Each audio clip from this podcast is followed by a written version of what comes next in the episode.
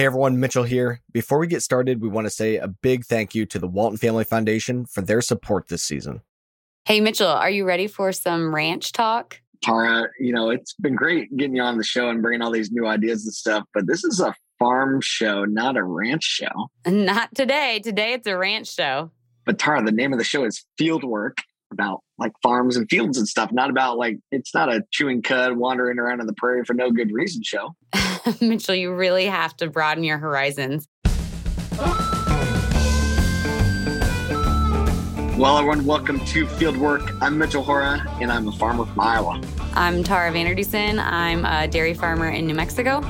And today on the show, I guess we're going to mix things up. We're going to talk about ranching. I don't know a whole lot about ranching, but we're going to find out here today. Tara, what are we going to be talking about here? Yeah, so our guest is Ryan Bruschi. He's a rancher from eastern Montana. He and his father, Joe Bruschi, have cows, goats, pigs, and hens at their place. Ryan, welcome to the show. Thanks for having me. Looking forward to it. Ryan, so let's get started by sharing a little bit about your ranch. Could you share where you're located, you know, how many acres, what do you have going on there? You bet. Um, we're in southeastern Montana, down in Ekalaka, town of about three hundred, and that's the county seat. And uh, it's a nice little community. We we sure enjoy living where we do. We get about twelve inches of precip a year, and um, we live on very sandy soils. We uh, run cows on right at twelve thousand acres, and we have This this year, we're calving out five hundred fifty cow-calf pairs, and then we have that many yearlings grazing ahead of them. And yeah. Sounds like a lot of stuff going on on the ranch. Tell us a little bit more about it, and uh, tell us about how's life out in Montana.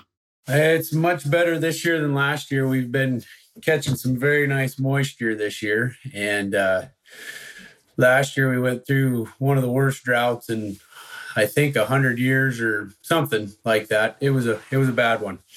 So doing doing really well this year. That's that's good to hear. Things have been sitting pretty good at our place in Southeast Iowa as well. So good, good. That's awesome. Um, so the ranch sounds like a lot of different a lot of different livestock, a lot of different stuff going on.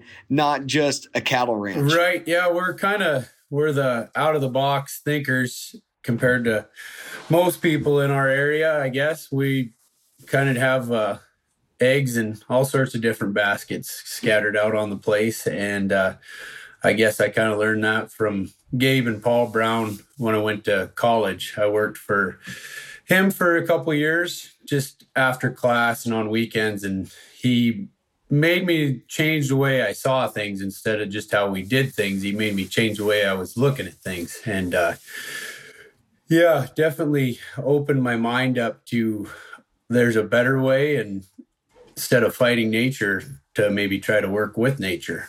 So we've been trying to do that, and uh, it hasn't been an easy, easy deal to do, but we've been uh, enjoying the transition into regenerative agriculture. And, and we had Gabe Brown actually in a previous episode on the Fieldwork Podcast. He's the author of Dirt to Soil, One Farmer's Journey into Regenerative Agriculture. So just a little background on on Gabe. How did you meet Gabe and, you know, start learning about regenerative ag from him?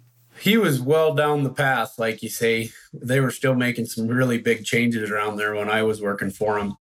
He started to, oh, his son was uh, the range science teacher at uh, B S C when I was going to college over there. And he's the one that got me hooked on a job. He was just looking for a laborer, and I went out there and I learned.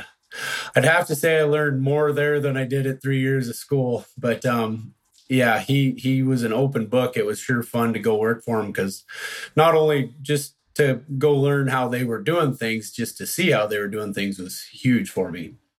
Yeah, that visual of being able to actually hands-on. I feel like that's the way college always goes. College teaches you lots of like, you know, great information, great theories, like great ideas, sparks your interest. But then when you got to get out there and like get your hands dirty and see like what it actually is like and what works on the ground versus what works in, you know, a classroom or a textbook.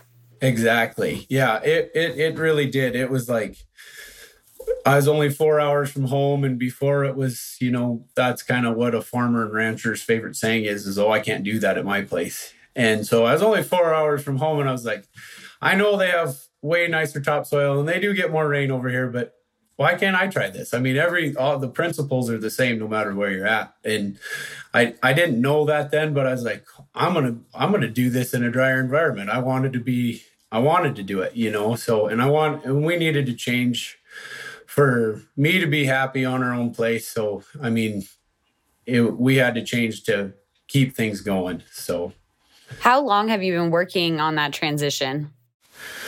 The first year I worked for Gabe was in two thousand twelve, and we started to, I started to implement some of the pasture rotations and bringing hogs to the place that summer. So it's, we're coming up on ten years now. And the, even last year through the drought, it felt like we had a handle on things compared to what it was in previous years.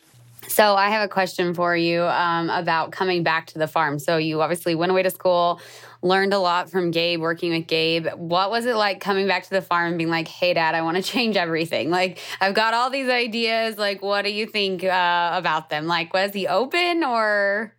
No, I mean, change is hard for every, anybody, right? I mean, it's it's hard to say that what we've been doing for the last thirty years is wrong, or whether it's wrong or not, change is hard, you know? So no, that was kind of, uh, I mean, I had piles of kids in my class that they were like, well, I'd like to do it, but my dad says it won't work here. Right. Because that's just what most dads will say when you come home, but I didn't really care. I just went and I bought a couple polywire reels and went and started moving the cows on my own and kind of, I introduced my dad to Gabe, and that was the big, it wasn't just coming from his kid that way, you know, and that helped a bunch. And Gabe was able to kind of get on the same level with him, and that helped a lot. But it was just kind of the first couple of years were getting him to see the changes, you know, like I just go bale graze, go take out some really old hay, scatter them on a hill. The next year, the yield would be way better when we'd go across that, where before it'd be absolutely hardly nothing, you know? So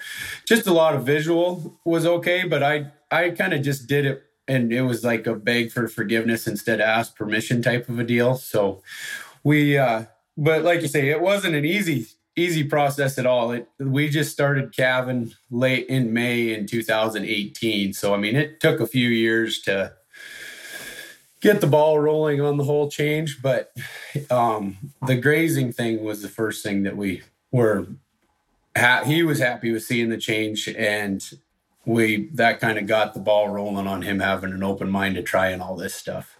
So I want to get more into the grazing, but I want to ask one follow-up. So how does he feel now, like with all of the changes and...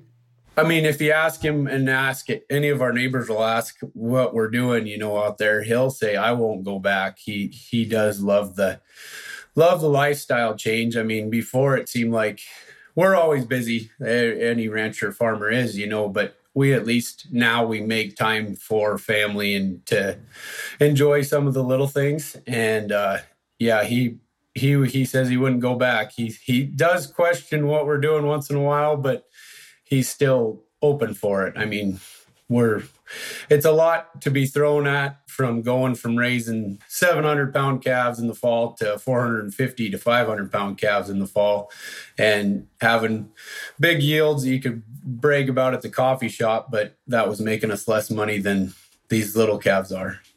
So the main kind of stuff that you guys first started like seeing changes on was was what? Like, what was some of those validations? Because it sounded like at the beginning, you're doing some like rotational mob grazing, the bale grazing stuff, uh, which you'll have to explain bale grazing to uh, to everyone here too. So kind of explain bale grazing, explain like what what were those like key initial indicators that you guys were watching for that were the validations that you really needed to push on? Um, just our stocking rate and our kind of our drought tolerance. You know, we were... We were knocking a lot of litter over, so we were covering up our soil that a lot of it had been bare. And so we're in like a twelve inch rainfall environment, and or that's precipitation throughout the year with snowfall.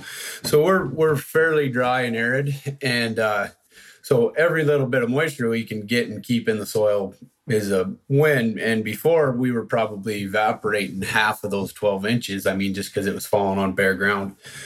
So by the bale grazing, that just kind of re-jump-started some of our sand hills that were, I mean, you might, you could put down as much fertilizer as you'd want and you'd get a five bushel wheat crop on it. And I mean, that's on a, on a good year. So by bale grazing those, we increased our water holding capacity. And I remember the first year that I'd done it, it was up on a hill and I, we fed cows there all winter. So um, it, it worked out really well for covering a bunch of country with them. But uh, the combine monitor, we were combining barley and we were had a good year. We were combining sixty bushel barley. And when we got to the bale grazing spot before, it would have maybe yielded fifteen to ten bushel barley. And we got to that where it bale grazed and it went up to ninety, ninety-five bushels. So that was kind of a, a light bulb kick on for dad and me. It was like, wow, this is... we we can do something with this, you know? So that was one of the indicators with bale grazing and the, just the grazing, just, you know, moving them, moving them more often instead of just moving them every week or turning out in a pasture for continuous grazing in the summer. Um, we just saw how much more drought tolerant we were. Can you share a little bit more, um, I know Mitchell mentioned this, but like about the different types of grazing and what you changed from, like what were you originally, what did you move to? Like just get into a little bit more detail about that. You bet. We did have a, I mean, somewhat of a pasture rotation, but it wasn't, it wasn't the science that it is now. And it, it, uh, there's still plenty of overgrazing and underresting going on in our pastures. We, We did have, we'd kind of gotten away from all continuous season grazing. We had grouped up our cows even before that and um, weren't really continuous grazing anything, but it just was maybe, you know, we were moving, we'd be in a pasture for three to four weeks and just small, just had more groups where now during the winter time, we are on daily or two-day moves in all through the winter. And that's really helped our production as far as it's getting even manure distribution throughout the field instead of them just dropping all their manure around the windbreaks and the water tank. Um, I learned that from Cooper Hibbard up in uh, Sabine Livestock. He he was one that He's, he showed some of his data from moving daily versus moving every week. And it was just a light bulb for me to say, man, I want to do that. And so we, that's, that's been the big one is our winter grazing, moving daily and moving every, you know, and it's, I like the word adaptive grazing because if we want to go see my family in North Dakota or wherever, you know, we're, we're gone for a week. The cows are in a week long pasture. So it's not like it's a set thing, but um, we try to try to move as much as we can with keeping the people and the livestock happy. And um, yeah, so in the summertime, we're kind of on the same deal. I, I like the, the term adaptive grazing. Sometimes we're I'll, I'll change. Every pasture gets grazed different every year. Sometimes I'll go up to a million pounds an acre if I have time and we'll really focus on some areas and change those areas every year. And then sometimes a lot, we're down to forty thousand pounds an acre. So um, a lot, a lot of our country, like you say right now, we're trying to just flash over because of last year's drought. We were, everything's kind of behind and we're sitting around twenty thousand pounds an acre. So we're not super intense, but compared to all of the people around us that are, you know, maybe three hundred pounds to an acre, it's definitely much more intense. Yeah, that's pretty cool. And uh, you were kind of answering the question there um, with the adaptive grazing, which I really like. And I think a lot of that, you know, makes a ton of sense to me um, that because at the beginning you had said, you know, you guys are enjoying this lifestyle and having more time and all that, but then you were talking about daily moves, and that seemed like a lot of work to go and move cows, you know, every single day, have to go and, and do all that. Um, but explain a little bit more on like, you know, how are you determining then like how to be adaptive? Like how do you, how do you visually, you know, determine like when it's the right time to move them? Because it sounds like it's just, it's not that there's a set schedule that every morning at, you know, seven thirty in the morning you move cows. Like it's not quite like that. What, you know, what's that process actually look like, I guess, to determine how to actually move them and how to actually like figure out, okay, it's the right time to move, or no, let's let's wait another couple hours or or another day? Right. So like you say, it's kind of a it's a, a hard one to just give somebody the recipe to go and do. And like you say, over the I we've been doing it for ten years now, and I definitely don't have it figured out to the exact science. But that's what I think why it is a little hard, challenging and hard for people to try, because there isn't a recipe that you can just go get from your local feed store to go move your cows and know exactly when to do it. You know, it's it's constantly changing with what stage our grasses are in, what the ground, you know, if I took a little bit too much last year or the year before, if we were off by a couple hours and they ended up grazing more than I would have liked. And so we have a little bit more ground showing than I'd like this year. I will change, you know, I'll visually, you just have to look at it and then kind of make base your decisions off of it. You know, a lot of visual, visual observation to, uh, to base your decisions on. So like we, we mix the M I G, the M O B, and I don't know if rotation is the correct word, but we kind of, that's what I think adaptive mixes all those together and puts them into one. And so the, like for us, we can move our five hundred yearlings in about fifteen minutes. We have, we have put in quite a bit of permanent infrastructure and water lines and fences in the last ten years, but um, we move them on like a strip grazing system. So then all we have to do is move a quarter mile reel, and then they can back race to the water. And that that's made life a lot easier. And um, we, like you say, the it's it's it's a hard it's it's a hard thing to just say, well, we give them this much time, like you say, twelve hours, and it's it's something that you learn as you do it. I mean, there's there's a lot smarter guys than me that can give you better better recipes for getting set up to do it, but it's a lot of just visual observation. And that's why I'm, I'm sorry if I'm not answering your question as far as the the exact name for it. No, that's great. I think I think the main thing just being that, you know, I think a lot of a lot of farmers or a lot of a lot of cattle guys will hear about, you know, moving cattle daily, or some, you know, some guys obviously move them even, you know, a couple times a day. And it just seems like a heck of a lot of work. But to your point that you're explaining here now, well, it's move them to the right size paddock based on how much you want to graze down, how much of that forage you want to actually take off. And if you want to move them, you know, at least like it's it's great to move them more rapidly to reduce compaction and to be able to really mimic the natural system, you know, just like the buffalo. That's the whole the whole concept here. Exactly. Yep. But um but if you want to go and you're going to be out of town for the weekend or something like that, then just set up the paddock to be a little bit bigger to give them enough forage until you get back home, and and that's fine. You know, you have to like make sure that you plan it out, have it in the right spot, that it's not, you know, maybe it's not in the low area that if you do get a rain, they're going to really tear stuff up because it's, you know, lower heavy soils or something like that. But uh, that just makes a ton of sense on not being super like just romantic about, oh, I got to move them exactly every twenty-four hours. It just makes it so much better. I really like that adaptive grazing. Just that, that concept just makes a ton of sense. Yeah, it, it just, it's, it's a lot. I think it's not setting people up for failure, because I know when we first started to, We were thought we were rotational grazing. We had an E Q I P program back in like oh six, and it was set up for an eight pasture rotation. And I know the first three years that I did that, I was rotationally overgrazing because I was had too small of a group of cows and the pastures were too large. So then I thought I was really doing something. You know, I was like, man, we're moving cows back then. And that was before I even knew who Gabe Brown was. But our neighbors had kind of done some moving. And so I was like, well, man, I'm really doing it. And so I was in the wrong, because we were basically would have been just as, you know, we moved through those eight pastures and I was moving through them too fast and with too small a group of cattle.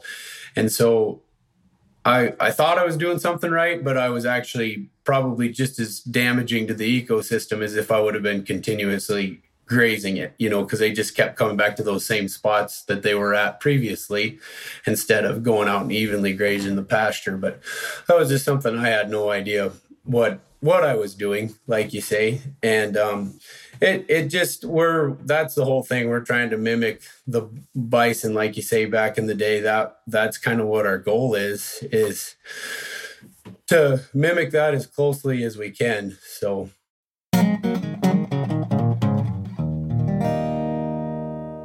We'll be right back after this short break. So one thing that you did mention earlier was um, you were using some numbers, like some math. Uh, I think you said million pounds per acre. Can you share what you meant by that? Just give like a little more explanation for anyone that's not familiar with ranching and doesn't know what that means.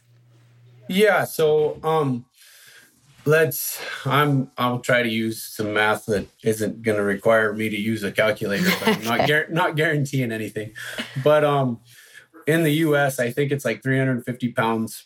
Of animal is on an acre of land, you know, in a given pasture.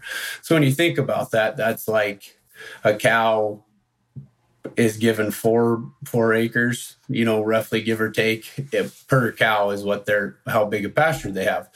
So I'm taking that down to, let's say we have thousand pound yearlings and I have five hundred of them. So I'm going to give them an, I could be wrong on saying this, but five hundred of them, that'd be five hundred thousand pounds. So I will put them on a half an acre, and that will put me at a million pounds an acre. So if I'm really trying to, you know, they're not eating hardly, but maybe five to one percent of what they're actually getting, you know, most of it's getting trampled. I'll do that in areas with like weed problems, um, you know, can thistle and stuff like that. So they're not selective and they're just really trampling that down, getting that ground covered up really well. And we don't do that a lot. Like you say, I just do that in those areas that are, I'm trying to focus on, but that's where your labor is really intense. But we'll do that with um, our bat latches. We, those, they're uh, solar powered, automatic gate opener. And so then the cattle can move themselves into a new area and I don't have to be there and I can set them up.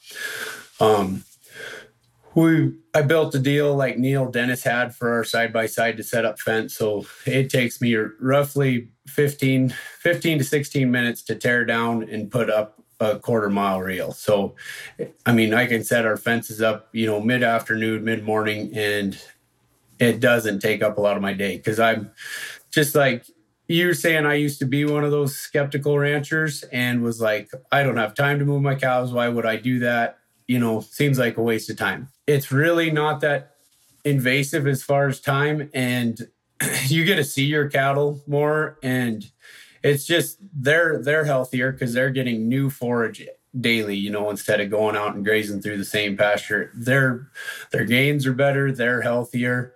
It just it's um. As an ecosystem, as a whole, it works out a heck of a lot better for us. Are you now seeing a lot of like your other neighbors and stuff that are starting to pick up, you know, more of that also, like more intensive, you know, mob grazing or the, the adaptive grazing stuff? Or are most other of your neighbors still just doing it the old way of just turn them out on the pasture and, you know, not look at them for weeks? Yeah, I have a, I have a friend of mine that they were farther along in the fencing than us. But they kind of started grazing the same way we did at the same time, but they were doing the electric fencing and kind of getting set up for it since the eighties, but they still were kind of the rotational overgrazing almost. I mean, they were they were doing it better than we were for sure, but they weren't uh, the stature they are now. And it's been kind of fun because we've been able to communicate with each other and, you know, hey, what are you doing here? What's going on there? And that's been fun to have that because I know there's a lot of people on this regenerative road that you don't have that. It's a whole different change and it's hard to admit that maybe what I've been doing is wrong. So um, there's not very many of our neighbors. I mean, they they ask about it and they'll try some certain things such as like bale grazing, you know, might go try that. But there's not very many people that are bought into it yet. But I, it is growing. I mean, there's a lot more younger couples around us that are very inquisitive and they've come out and come to the place and seen what we're doing, you know, and are interested in it. And I think they're kind of on those baby steps of starting it and trying it themselves. So that's fun to see. But as far as a few of my older neighbors, they're not, they definitely haven't changed yet. Well, it's just going to be a big journey of, you know, more people kind of hopping on the regen bandwagon. And And uh, like, you know, more and more people will catch on over time. And to your point, there's a lot of people that are starting to get it figured out, whether it be adopting regenerative systems for, you know, for a livestock situation and a ranch like what you guys have, or row crop, you know, like, like I'm used to, but, you know, and that's where with the podcast and all this stuff, it's just trying to continue to really tell those stories and, and make sure that more, more and more people become aware. And I mean, Tara, you see on the sustainability side of like, you know, people becoming more interested in how their food's grown, where it comes from, all, all that stuff. So I have a question for you, kind of like carrying this on to the next phase. So one thing that you do do, talking about like consumers and people being more interested in their food, you mentioned that you do direct-to-consumer hog sales. Um, I think is I think you just said just hogs. What does that look like, and what made you decide to take that route? You said obviously the you know meat and potatoes of your operation is still cow calves, but like why why did you add that addition? Do you see yourself growing more there with maybe even beef, or what are you thinking? The direct marketing deal, my wife has kind of taken over that business. She's a really good people person, and she probably should be the one talking to you guys. But um, she's the one that's kind of taken over the meat business, and she does beef and the pigs, I guess. We don't have a bird processing plant, so we haven't got into that yet, but we do beef and pigs. And so the pork deal was just, uh, I got into them on a fluke deal, and um, just ended up with a few sows and started ferreting them out in straw bales, and kind of just, you know, I was the one that actually got Paul and Gabe into, I didn't get them into it, but I helped them get their foot in the door on the pastured pork, because I'd been raising pigs a few years before they did. And uh, that that was a fun, fun to see how their pig operations changed in the last ten years. But they, uh, the pig deal, it was kind of started out just to go local, sell meat local to people, because there was only one other guy in town selling pigs. And so we started with that, and I kind of ran it. And now my wife's taking that over, and she sells sticks. She sells, you know, custom cuts, wholes, halves, and quarters and stuff. And uh, we do the same with the pork, but she'll go around and do meat drop-offs every two weeks. And we're by no means like these big guys that are um, like Paul and Gabe and whatnot. But um, we're, we're just kind of looking for another source of income for us on the place, and to, you know, market some, market some beef off of the ranch that wasn't just going through, you know, through a sale barn or going going to a local cattle buyer type of a deal, was how that got started. So on that note too, when you um, market your cattle, they, they just are, do you market them as anything special, or, you know, and then obviously your hogs and your direct to consumer beef are, is part of your marketing plan, like strategy, sharing about the regenerative side of things?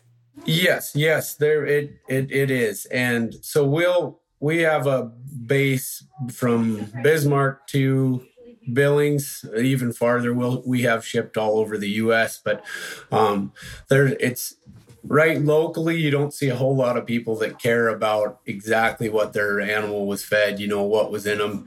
But the further you get out, the and like you say, my wife's done a much better job marketing than I ever did. But she's she's very she's doing a very good job, you know, kind of informing our customers that of, you know, what our animals are fed, how they're treated. And then, you know, as far as just the direct marketing side, and then as far as all of our steers and our excess heifers and whatnot, then instead of just going to the sale barn with them, we sell them to Country Natural Beef. They're uh, all natural calf buyer.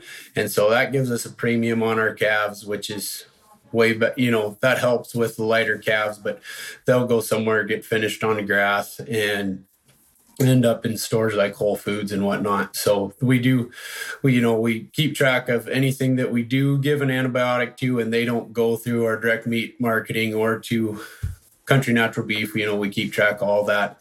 But um, that's been something that's been big for us, to know that, you know, we can sell a couple loads of calves right off the place and not go to the local sale barn and not know what you're going to get. And then instead of being able to have them leave the place, weigh them on the place, and you, you have a lot more control over what's going on. how does it work out with uh, like availability of getting the actual animals processed and stuff like that? I know with in my neck of the woods, like especially during COVID stuff, a lot of those local lockers were way backed up. Are you guys having that same type of problem up there in Montana? Um, yes, it's gotten a lot better in the last six months. Um, like you say, my wife had a, she had her, I don't know if it was just, you know, coincidence or what, but she had a lot of dates already locked in before COVID hit. Otherwise, we might have been up. Yeah, we might have been S O L, but we we were able to keep all of our stuff getting processed during through all, through all that. And then now there's been a lot more U S D A plants opened up in the last six months in our area, especially. We used to have one and now there's six or seven. So there's a lot more availability as far as that goes. But um, the few guys that we were going to, we've stayed loyal to them. And I think they appreciate that. So we can, she can kind of get in whenever we need to. So that's been nice. So not to totally shift gears, but one thing we haven't even talked about is that you have a greenhouse. Um, oh, what, it, what, what is the greenhouse? Is that just for personal use? Like what, what all are you growing in there? Nothing bad. No, we're, uh, we, uh, it started out just for personal use. Um, we do sell a little bit locally, you know, we'll sell some le- lettuce and radishes and tomatoes and few, few other things just locally. But, um, most of it is all just for us. And then, you know, trying to just kind of follow this whole regenerative living deal. I mean, we are what we eat. So we're trying to raise, instead of going and buying it, excuse me, at the grocery store, you know, just raising stuff that we know what it's, how it's been raised, what's been put into it. And um, just for our girls, our, I have two daughters, one's five, one's two. They love to go play in the dirt and work in the greenhouse with me and Abby. And we, we really enjoy that. It's kind of a sanctuary. Last year, even with our drought, it, we were our greenest part of the years is in May and June, and we were brown in May. So it was kind of nice to be able to sneak away and get into the greenhouse and feel some warm, moist air instead of just hot, dry air. And uh, it, it was kind of a, an oasis for us, as you will. When did you guys uh, get the greenhouse, or when did you get into that type of stuff? Um, it was one, I guess I built it in, I think the spring of twenty. Spring of nineteen, sorry. It would have been the spring of nineteen. We was our nineteen was our first year having it. And um, yeah, it's been it's been enjoyable to have it just to, you know, lengthen our growing season for some of our stuff and get plants started earlier. And as far as for our garden, it's it's not a big greenhouse by any means, and, but it is big enough to keep us filled up with food and be able to sell a little bit locally. Um, I don't know about you. I have a super small, super, super small garden, just grow a few things, but it is much easier to get kids to eat their vegetables when they grew them themselves. Exactly. Yes, it is. Uh, that's kind of what we found. We have a very picky, one of our daughters is very picky. And if she grew it and knew she grew it, she will try it. And so that's been fun to see that.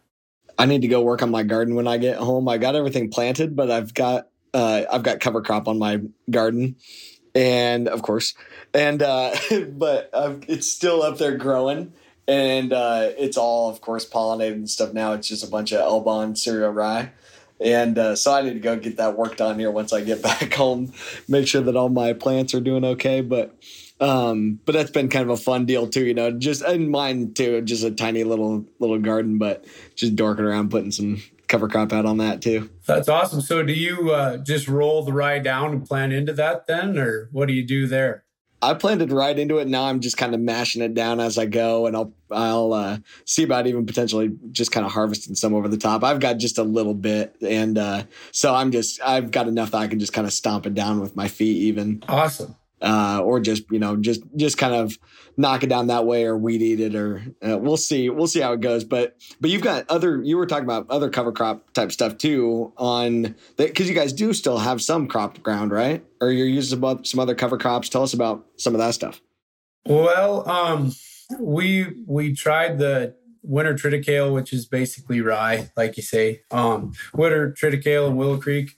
because our winter crops seem to do much better where we're at than spring crops. You get a little bit of fall moisture, and it just has a lot better chance of producing some tonnage and being productive for the next year. So we tried that and planted that with like hairy vetch and winter peas. We never had much luck getting the winter peas to make it through the winter, but they did fix a lot of nitrogen for those crops during the fall. And so we were playing around with that, and we'd graze a lot of that down, you know, and put as much of it back into some of our areas that we really needed to focus on soil health as we could. And that was really fun to see. We went from areas of infiltration rate on our place that was about an inch an hour is all that our soil would take to, we had uh, Ray Archuleta out in twenty nineteen, and we did a bunch of infiltration tests, and we had land that would take twenty inches of rain an hour. And so that, and that was just after grazing, you know, triticale down and build, getting that mat covered up, and that soil just, I mean, just jump started with the triticale and hairy vetch. And to go from an inch an hour to twenty inches an hour was pretty mind boggling for me. I was just like, I'd heard of Gabe, you know, being able to do that. And I was like, well, maybe in twenty-five years I'll be there. But it was, it was fun to see how fast that triticale and vetch and grazing it correctly and knocking a bunch of it down jump started that process. Yeah, that's so cool. That's exactly what we're seeing on ours. Um, I haven't used any triticale, but in my peas this year also were not good. It didn't really work at all. We tried some, uh, uh, I guess it was some sweet clover that we tried here here this year that didn't work. Hairy vetch has worked really well, but you're not necessarily using cereal rye up there. You're doing the uh, the triticale, which is very similar, you know, the hybrid, but uh, right, but not necessarily using cereal rye. That's kind of, I'm just surprised that you, that you guys aren't. Yeah, we we did kind of switch to the rye just because it cost a seed of that triticale as times went on. But we bought some triticale from Gabe, and we just, you know, kept enough that we would combine ourselves and then kept using that seed. And because it's just kind of how we raise our cattle, that seed's been grown in our environment. So it's going to do better than if we go and get something that was raised in Texas or New York or, you know. So we tried to keep that seed around for for that purpose, and it just happened to be that triticale was what we ended up using. And we have used rye and had just as good a luck. It's it just kind of depends on what the seed costs are. Tara, that's what you guys have been doing, triticale too, right? Yeah, we do some triticale. We call it triticale. Yep. Sorry. I, I know there's, I don't know the correct word. As soon as you said it, I was like, it. Oh my gosh, am I been saying it wrong this whole time? Um, we need to have a debate on that at some point because yeah, I uh, sometimes call it triticale, sometimes triticale. We need to, we need to get that figured out. I think that might have to be something we got to solve on the, on the podcast here and get that figured out. Cause I think, I don't know if anybody knows what it's actually called. Well, that's what I was about to say. Out of all the people we've interviewed, everyone says it different. Like, who's saying it right? Like, how does no one know the right way to say triticale or triticale? I think that's a tomato tomato deal. I think we could just we can have both. I, I've called it both, but like you say, I I don't know what the correct way is. So so Mitchell keeps asking you questions about crops. Um, I'm going to take us back to cattle. I have one question, and this kind of goes back to the very beginning of the conversation. So I'm sorry, but I didn't get a chance to ask it. You changed your calving season from like February to May, and you mentioned it was like ecosystem. But can you share a little bit more about why you made that change? It's just my dad and I on the place as far as labor. And we weren't set up with barns for calving in February. I mean, we're, I don't think we're Minnesota cold, but we, it's nothing for us to have four, four to five weeks at twenty below in February and March. And so when you're doing that with baby calves and dragging them into a barn and getting up every two hours at night, it's it's exhausting, and which I'm sure there's a lot of people that can attest to that. And we just went through two horrendous storms in our area as far as April storms. It ended up killing over two thousand calves in our county alone. And they were they were bad storms. They were forty mile an hour wind for four days, and we got over three feet of snow, and it was it was a bad deal. And um it killed a lot of calves. And so I had lived through one of those in, I think, oh eight or oh nine. We had had an April storm like that. And I didn't enjoy it at all. And I don't know anybody that did, but you know, the definition of insanity is dry, trying the same thing over and over again and expecting a different result, I believe. And farmers and ranchers are, I believe, very good at doing that. And I'm one of them, so I can say that. But I, I'm sure I'll get a lot of hate for that. But we we were, I think in eighteen, we had like three feet of snow on the level in our corrals. We had to move a bunch of snow before we could calve. And then we hauled in all this high dollar feed and straw in there to bed them. And we, I dragged calves to the barn and drag them, you know, and then put them out. And it was just like, why, why are we doing this? You know, I have to haul all the manure out instead of, we can let them calve on grass and they can haul the manure out for us. We, and it was kind of, uh, our neighbor had gone to May calving before us. And I thought he was nuts. I was like, what's he doing? You know, he's going to have little bitty calves. That I don't want to do that. Anyways, it was kind of uh, that that year I did the numbers and figured it out because um, I'm a big numbers guy as far as lay it out on an Excel spreadsheet for me. And that's the the truth. And so I did the numbers of how much feed we stuck into our cows there in February and March versus what we would have had to if we'd have been calving in May. And that was a, a big one for me. I was like, we can really easily raise a less or a lot lighter calf and be way more profitable than what we're doing right now and be much more, much happier than getting up every two hours in the night and dragging calves through the mud into the barn. And so that was the big push for us to go from February to May. And I mean, we're just about done calving. We we only breed for thirty-five days. That's kind of our culling process. I don't do hardly any culling with the cows. I just let the bulls cull them. So we pull, we only have our bulls in for thirty-five days. I learned that one from Gabe. I don't know if he's still doing that or not, but that's kind of got our cows to where they are now. I mean, they're They're a lot, they're a lot easier fleshing, lower input cattle than what we used to have. And that that's just made our life so much easier to not, not be messing with baby calves in February and March and then having calves get sick from April, April and rain and snowstorms and just having them born on that green grass. It's just, it's just enjoyable to go out there and see a baby grass stepping up in a foot, you know, foot tall grass. It's just... It's healthy for me and healthy for them. So we've uh, we've really enjoyed that. Um, it uh, it definitely made all of our lives more enjoyable. I loved that one of the first things you said was it's better for people and better for our animals. That was like one of the comments um, that you said at the very beginning. And I think that's been a theme throughout this conversation, that things that you've made changes on were not only better for your animals, your planet, like the soil health, the ecosystem, but also for you and like your mental health and what worked for you and, and uh, you know, the adaptive grazing, everything has been, um, you know, a very holistic approach to farming, ranching, um, agriculture. And um, I just commend you on that for taking into account like your family time, your your mental health, and and having that actually be a factor in making management decisions as well. Thank you. Yeah, it's it's definitely been a big one for us. And it's it's gotten to be a bigger thing for us since I've had two little girls, because before then, my wife would put up with me and go with me everywhere. But once you have two little girls, you want to go hang out with them in the yard and play with them. So that's been, uh, like you say, that's why that's why I'm doing this, is for the next generation. So I that's my big goal, is to leave the place better than I got it. And I, I really want to do that for my kids, whether or not they want to farm and ranch for somebody's kids. But that's the, the big goal for us.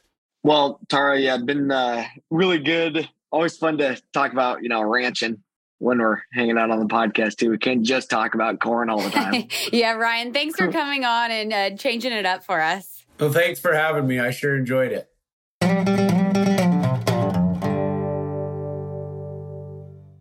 Well, Tara, this is a, a big moment. We're taking our first live listener question. We love hearing, you know, hearing everyone call in on our voicemail. Uh, but we got Jordan here with us, and having him directly him to answer the question. Like, this is a big deal. It's a big deal, Tara. So uh, I guess we just get started. Yeah. Like without further ado, like Jordan, what's your question? No, Jordan, tell us who you are, where you're from. Then what's your question? Well, I'm originally from Bradenton, Florida. Um, I came to Georgia to go to college uh, about five years ago. I graduated with an ag degree, and then I moved back to Florida, started with an electrical co-op as a lineman apprentice, found out I didn't like that. So I wanted to come back up here, and my previous employer gave me an opportunity to uh, lease some farmland on my own. So I'm actually a first-generation farmer. This is my first year on my own, and uh, we're growing peanuts and cotton.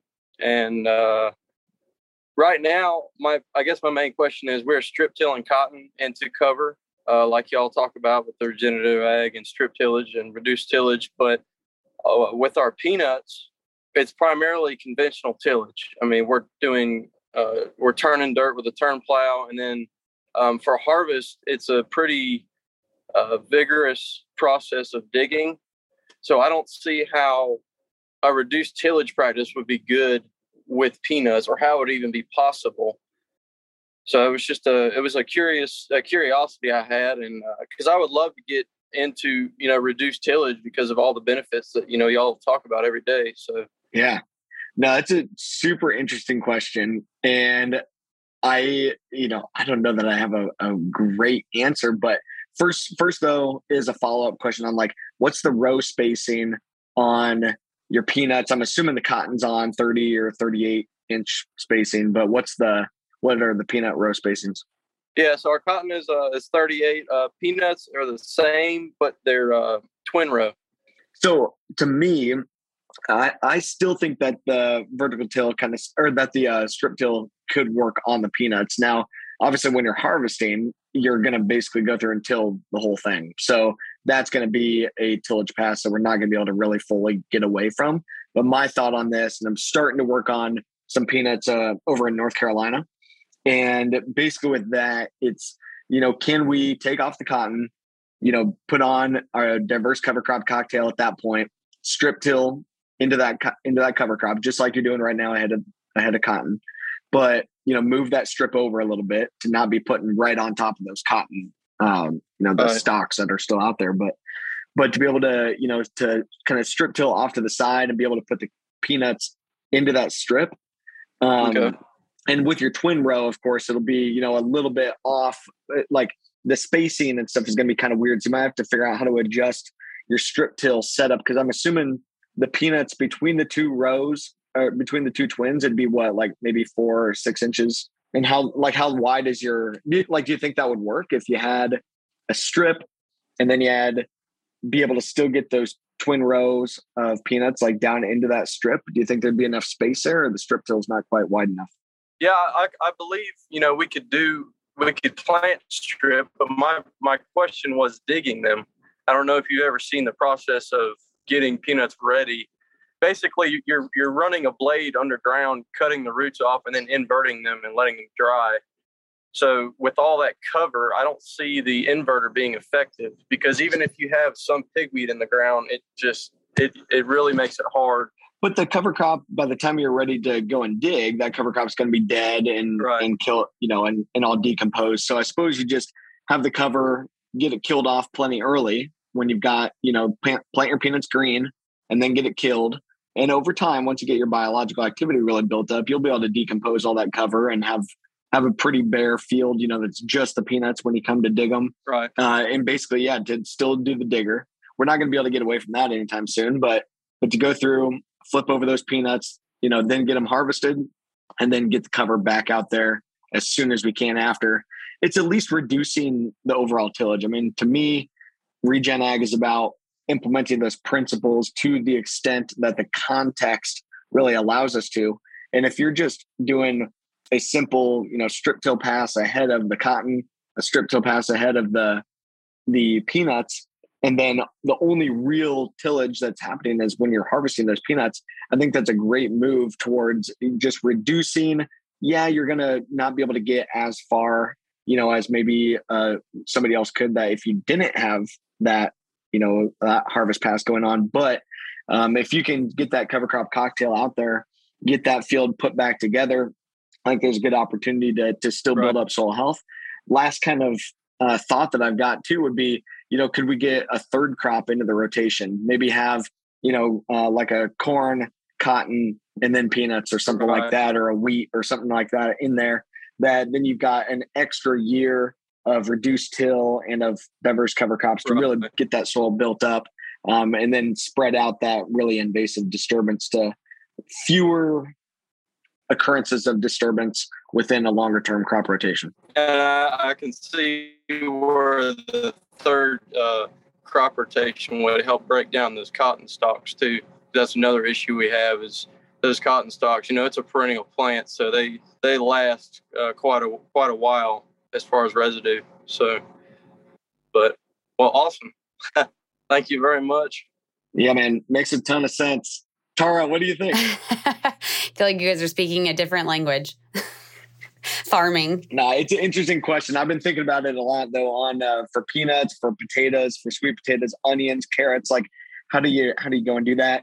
I, my thought is, you know, just try to spread out that crop rotation, minimize the disturbance. We're never going to be able to get to one hundred percent right. zero disturbance right. in a crop like that, um, but at least be able to minimize it. Really hammer on building up the soil health when you have the opportunity to.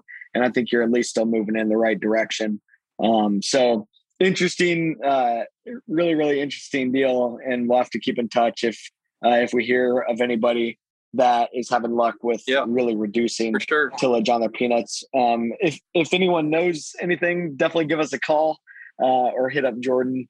Uh, if anyone has any ideas on how to continue to implement regenerative yep. systems in a peanut for sure peanut operation. Thank you, Jordan. Great question. Oh yeah, thank y'all for having me.